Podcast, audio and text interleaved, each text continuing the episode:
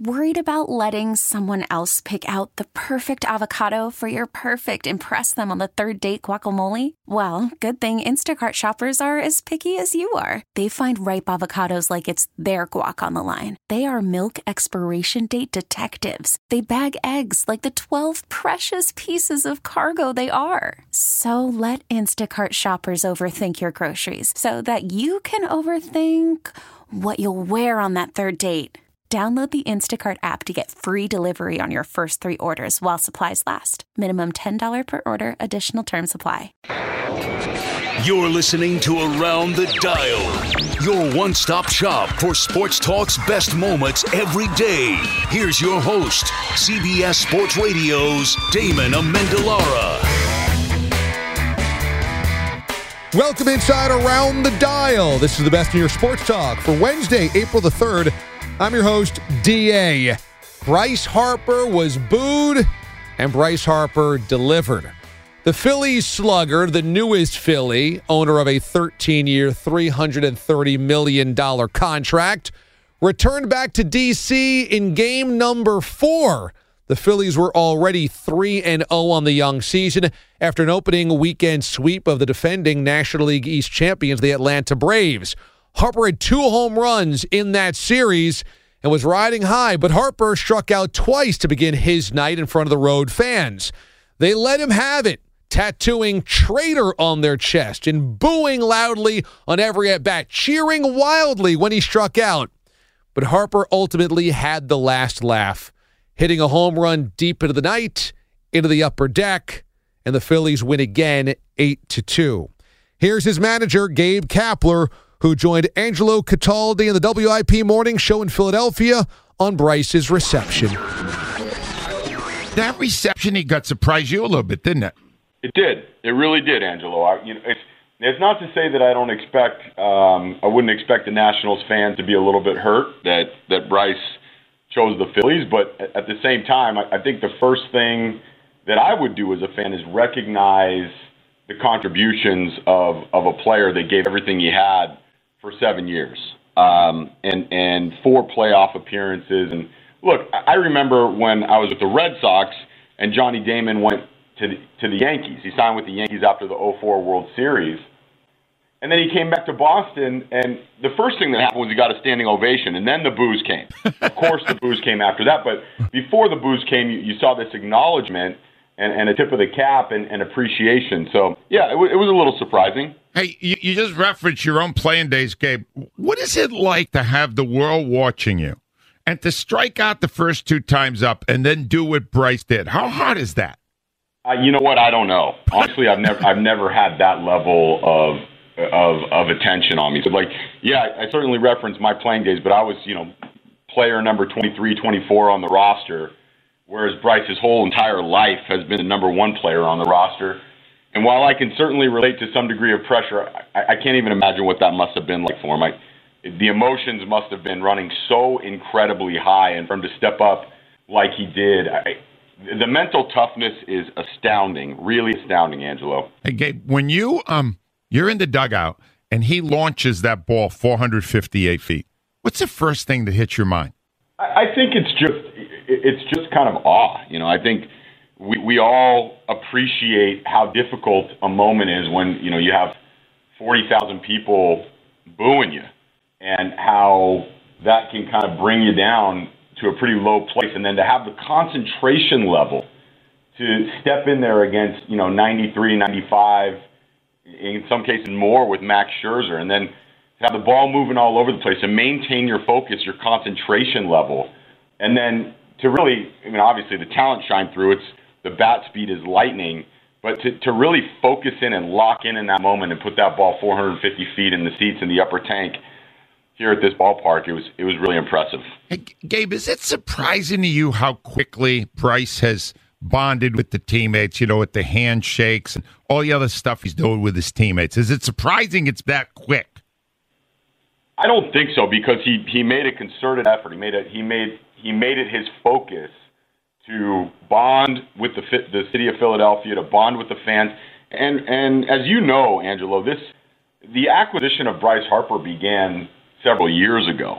Um, and there was there was this pursuit by uh, John Middleton, our ownership group, by our front office, by the fans, you know, by everybody collectively. Um, so he comes over and he's already started that process. And then when he gets here, he really has a clear roadmap, an architectural blueprint on how he wants to connect with the fans and his teammates. And obviously, early success makes it a whole lot easier. But but this is make no mistake, this is Bryce's plan. He knows how to do it. He knows how to execute on it, and he's done a great job thus far. Look, I don't blame DC and Nats fans for showing that angst. I mean, he left them to stay in the division. He's just a couple of hours down I 95. I mean, it's understandable that Nats fans would feel pretty burnt that he chose to go in the division just down the road and battle them every single season as long as he's in Philadelphia. But give Bryce this, man. He's rising to the occasion. It has certainly felt like he has tried too hard to fit in in Philadelphia since he signed there. But as long as he delivers on the baseball diamond, what else matters? And frankly, I kind of like it because baseball could use a good villain, and he's certainly playing that role well right now. Elsewhere in baseball, former Mets pitcher Ron Darling, who was a member of the 1986 World Series champs, has penned a new book, and he's been doing a speaking tour about the book. And in the book, he recalls an anecdote from that 86 World Series where Lenny Dykstra is in the on deck circle, and during it, he is calling out and riding Red Sox starting pitcher Oil Can Boyd. Now, Lenny Dykstra, obviously known for being a loose cannon and being into some major trouble after his playing career. And Darling says that this tirade against Oil Can Boyd to try to get at his head included racial slurs. So this is obviously blown up into quite a story. Lenny Dykstra has claimed that that never happened, and other members of the Mets have said they don't remember it happening that way. What about Oil Can Boyd? Well, the former Red Sox pitcher at the center of the story dialed up WFAN in New York and had a really interesting interview about all of this with CMB, Chris, Maggie, and Bart. Let's listen in.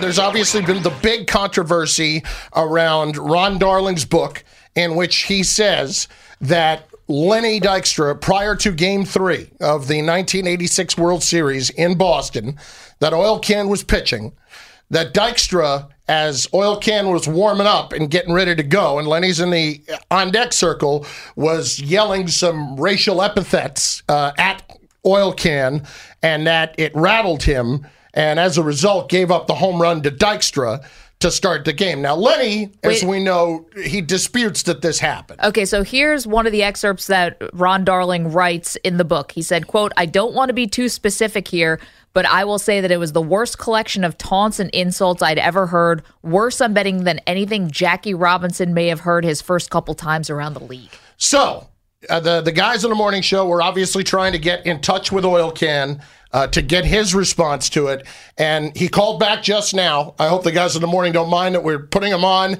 Uh, Oil Can, it is uh, it is Chris, Maggie, and Bart Scott here in New York. appreciate a couple of minutes. How you doing?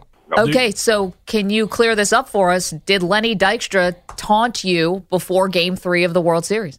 Uh, uh, honestly, uh, I don't know anything about it. I, I, was even speaking with my spouse in the last couple of days or so. I mean, the last uh, 24 hours or so about it, just briefly and everything. And I said, well, you know, I said to her, baby, I, I don't even know. You know, I'm warming up for a ball game and I'm preparing to go out and try to get the New York Mets out one at a time. And that's all that's on my mind. And uh, to see any kind of gestures made toward me coming from the opposing dugout, I didn't see anything like that, nor was I looking for anything like that. So, you know, this is this is all new to me.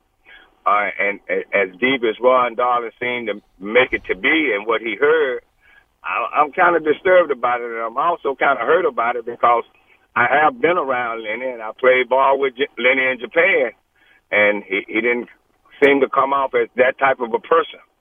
And he had even made home at one time in Mississippi, and and that's where I grew up at. So I, I kind of, you know, the person that I saw, I like. The person that I talked to, I like. So, know, I'm I'm quite disturbed about it. Uh, but I guess uh, you know, uh, on, on the, what you see on the surface, is not really what a person might seem to be. So it's, it didn't. It, nothing rattled me because I didn't know what was going on. It was just I left a slider out over the plate, and happened to be a strong little man, and he hit it out of the ballpark. You know, I, I'm So- sorry to, to jump in just one second, but you know, earlier in the interview, you said with all this stuff coming out and the and the accusation that you felt more hurt.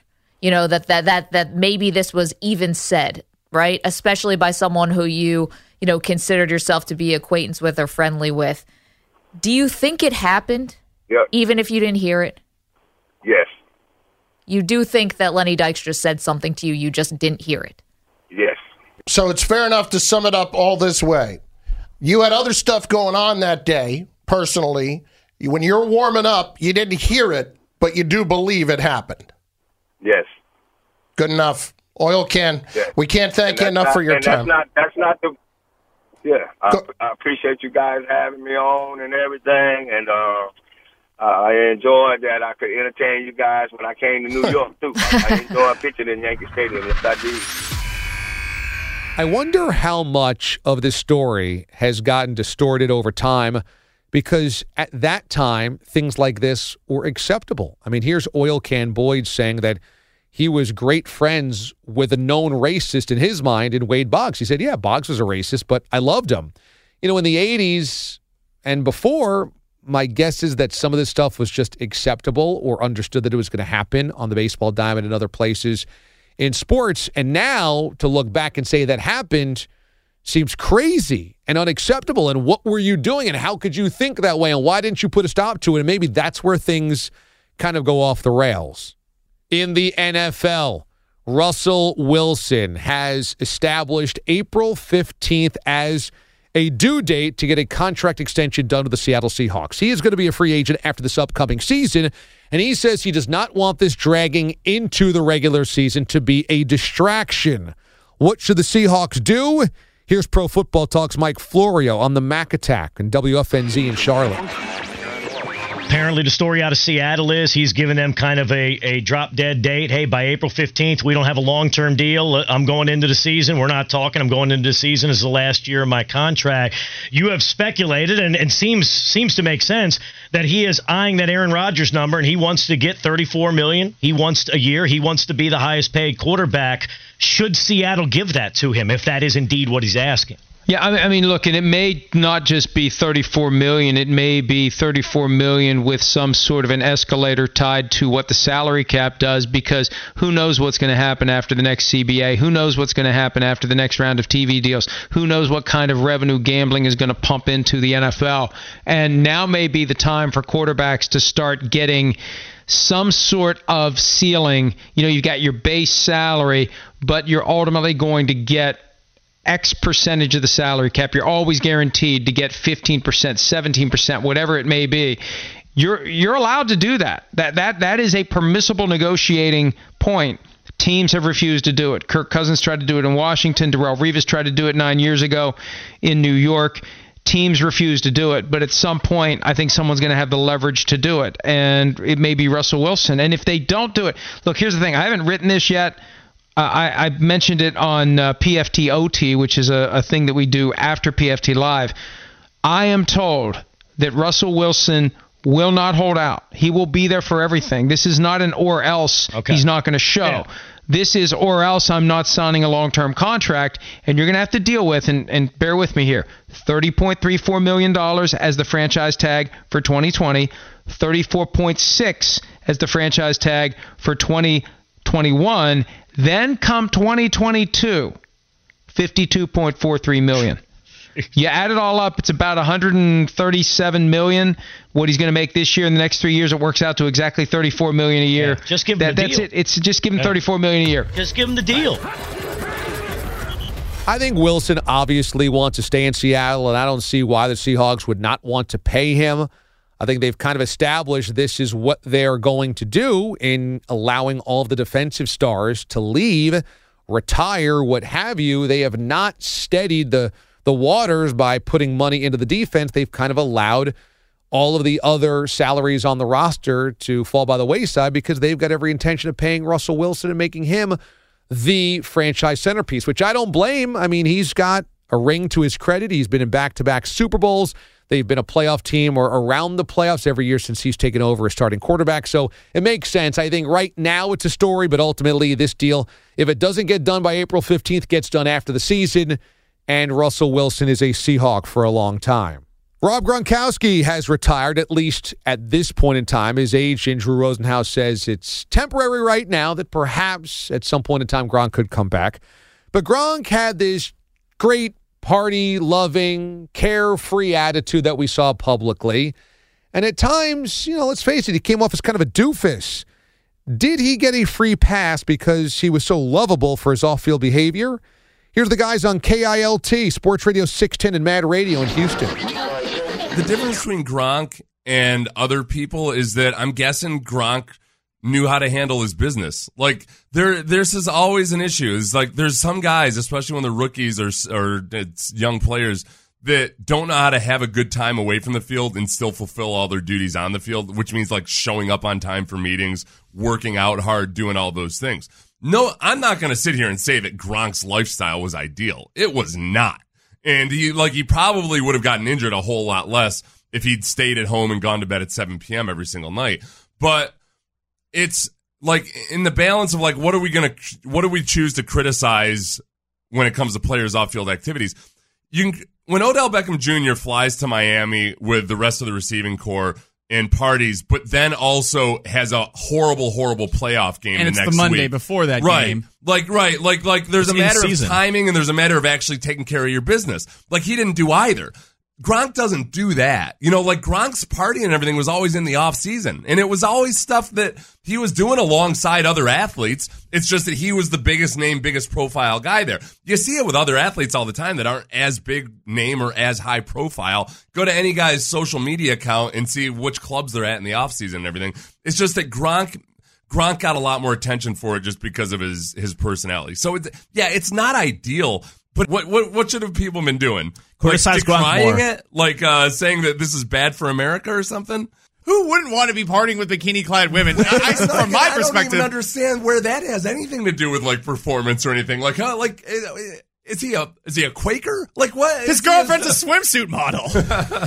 I can't believe this red-blooded young American man is uh, hanging out with women in bikinis in the off season when uh, they should all be wearing denim dresses that go to the floor and walking five feet behind him. I mean, this- Is what is he arguing for? This take to me is crazy, and, and and Brant wrote it's a fair question to ask whether Gronk would have would have been injured less and had a more productive career had he Oh, partied yeah. less. I, I actually I actually disagree with that part. Uh, Rob Gronkowski was injured in college. Like it, it sounds like a Oh, good. oh, yeah, I forgot he started partying in uh, Well, the what NFL. what I'm saying though is it's realistic to look at the way Gronk played and say this is somebody who would be injury prone. He's a he's a big guy. He was a big target. People we all watched Gronk play. There were there were safeties who were taking shots at, at at his shoulders, at his legs, at his knees, at his ankles all the time. I'm not saying it's wrong. I'm not. I'm just saying it's Right, not but a it's also, but no, but I, Mike, you can look at any person that drinks a lot or parties a lot, and I think it's not a leap of logic to say, wow, no matter how successful they are, their bodies probably would have held up better if they had done less of that. Like Mickey Mantle's body probably would have held up better if he hadn't partied so much. Like it makes, like if you look at what, like, like, and I'm not making an argument that guys shouldn't enjoy life or anything. It's just a simple, it's a yin and a yang. It- it- there's a balance of it. What you look at what alcohol does to your body in terms of recovery and everything, it makes it a lot harder to recover. But my- and I, like Gronk got injured in college, yeah. Gronk partied a lot in college, But, I'm here- guessing. but here's my thing. I have no idea how much Rob Gronkowski partied. Seriously. Right. I know that may sound ridiculous, but like the stuff that, or there's stuff on Instagram, there's like a cruise, but I don't know. I, I, I don't know how much Gronk partied, period. And I also don't know, don't know how much he partied compared to other NFL players. I genuinely have no concept. I have no clue. It's all, it's all about timing, and for Rob Gronkowski, it seemed like the timing of whenever he was having fun seemed to be during the off season, during Super Bowl parades, during the summer on that cruise that you mentioned, Mike, hanging out with his girlfriend Camille Kostek. Those are the situations where we saw Gronk, and I think that's why there wasn't a whole lot of vitriol for him. Now there was some. Look, there's no doubt that Rob Gronkowski played a role that most of America loves in sports, especially football. The big meathead, the lovable meathead that is just there to have a good time, is not all that intellectual, is there to put on a helmet and run through a brick wall and say, Yeah, me like football, me like touchdowns. And he played that to the hilt. Is he smarter than that? I don't know. He's never given us any sense of really whether that's truly who he is or not. But yeah, I mean, let's face it, Gronk can get away with a lot of stuff. Having a sex cruise, dating hookers, pounding beers and doing shots on parade floats because people love that he just seemed to be a good old fashioned American boy that likes to play football and is a lovable, big lunkhead. And you know that we here on Around the Dial are big Alliance fans. At least we were. That's now past tense as the AAF suspends its operations. It's not officially folded up forever and defunct, but it looks like it's going that way. And so what happened there? Tom Dundon, the billionaire owner of the Carolina Hurricanes, owns Top Golf as well, decided to buy into the league in week two, and then by week nine said, I'm out of here and we're folding up shop. Why did the Alliance fail? It seemed like they had a pretty good grassroots love of the game and the sport by a lot of fans across the country. Here's Sean and RJ on 1053 The Fan in Dallas. Let's make it clear from the jump. This is not failing right now because of ratings. Right. The ratings were okay for them. This was funding. Funding. This was money. You would think that if you have ratings, you will have funding. Right. You would think. Yeah. But they didn't. You'd Uh, think you wouldn't start it without funding. Right. Now, I imagine that Vince McMahon has more funding, Sure. but I could be way wrong on that one.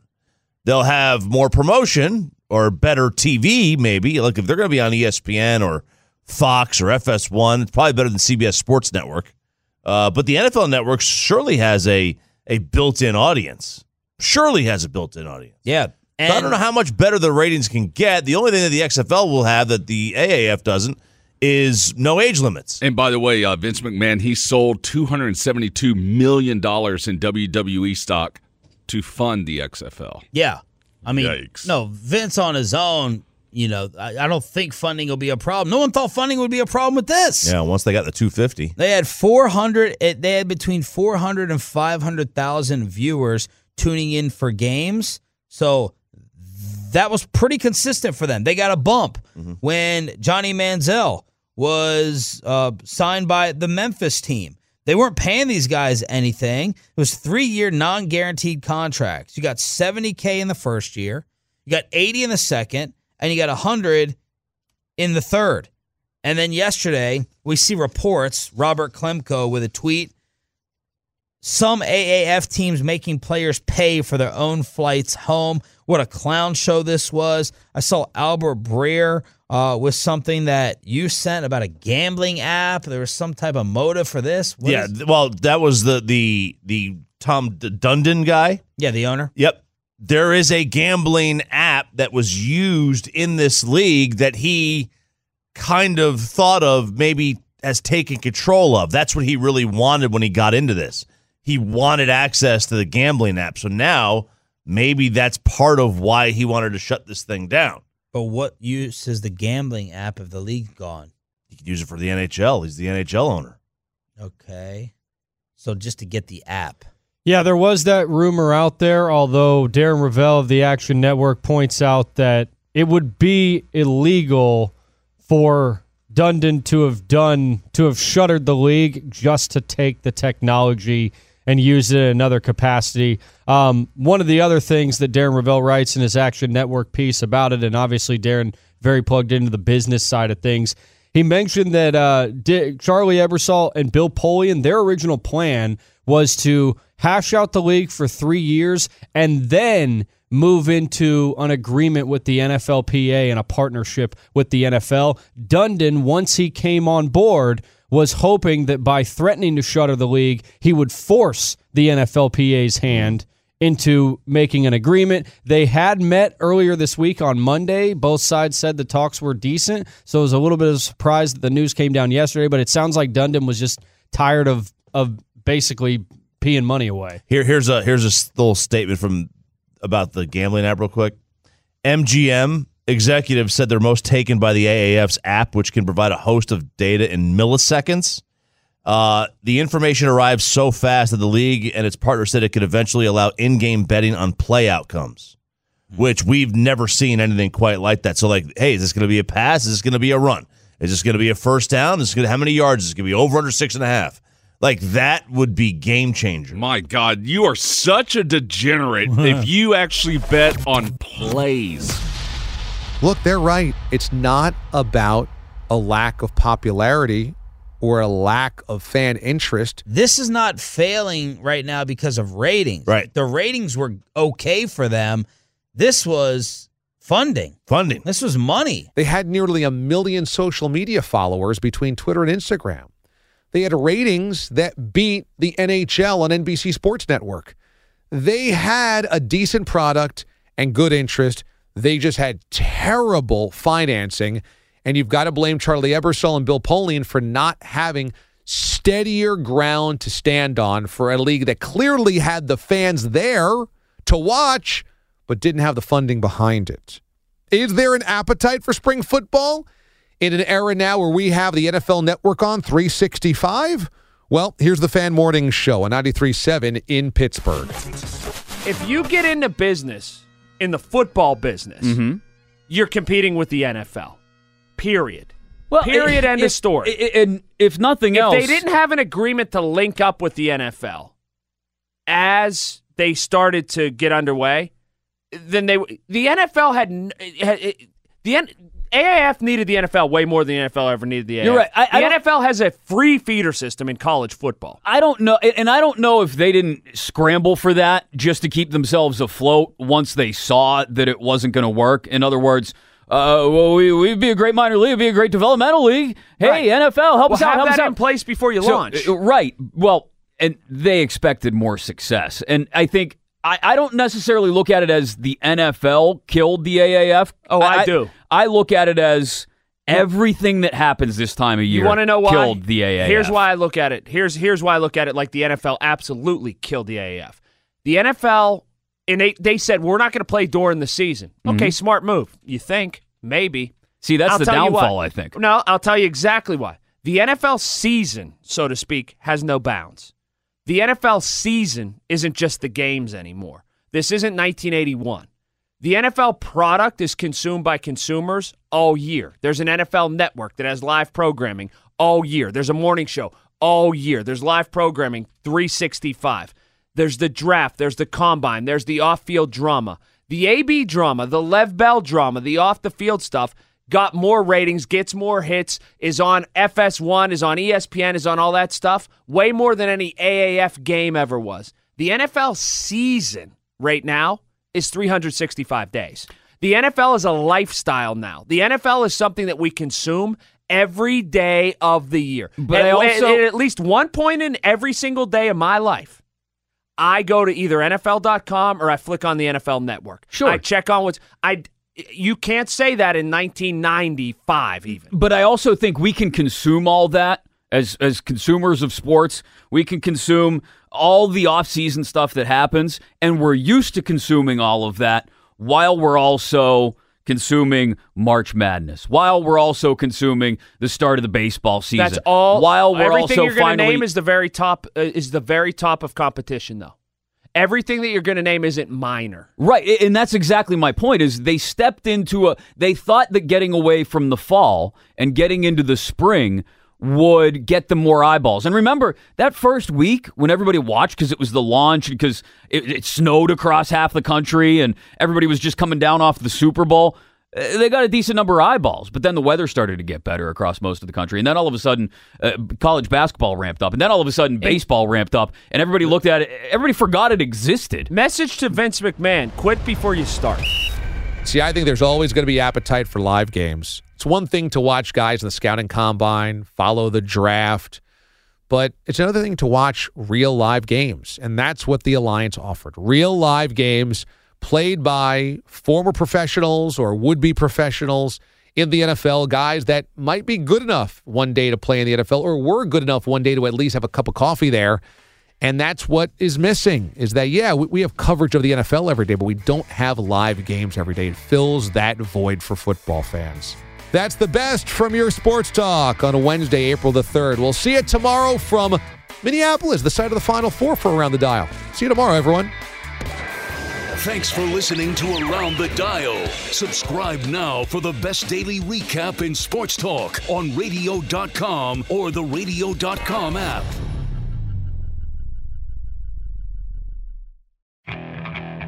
Okay, picture this. It's Friday afternoon when a thought hits you.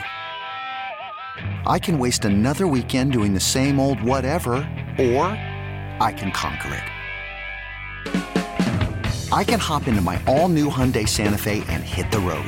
Any road. The steeper, the better. Because my all new Santa Fe is available with HTRAC all wheel drive, so I can hit the trail without a worry in the world. Heck, with three rows and best in class rear cargo space, I can pack the whole family in with all our gear. We've got available dual wireless charging for our phones, so we'll never lose touch with civilization, and we won't lose touch with the primordial power of Mother Earth. So, which is it? Waste the weekend or do something a little more epic? And conquer it in the all new Hyundai Santa Fe. Visit HyundaiUSA.com or call 562-314-4603 for more details. Hyundai, there's joy in every journey.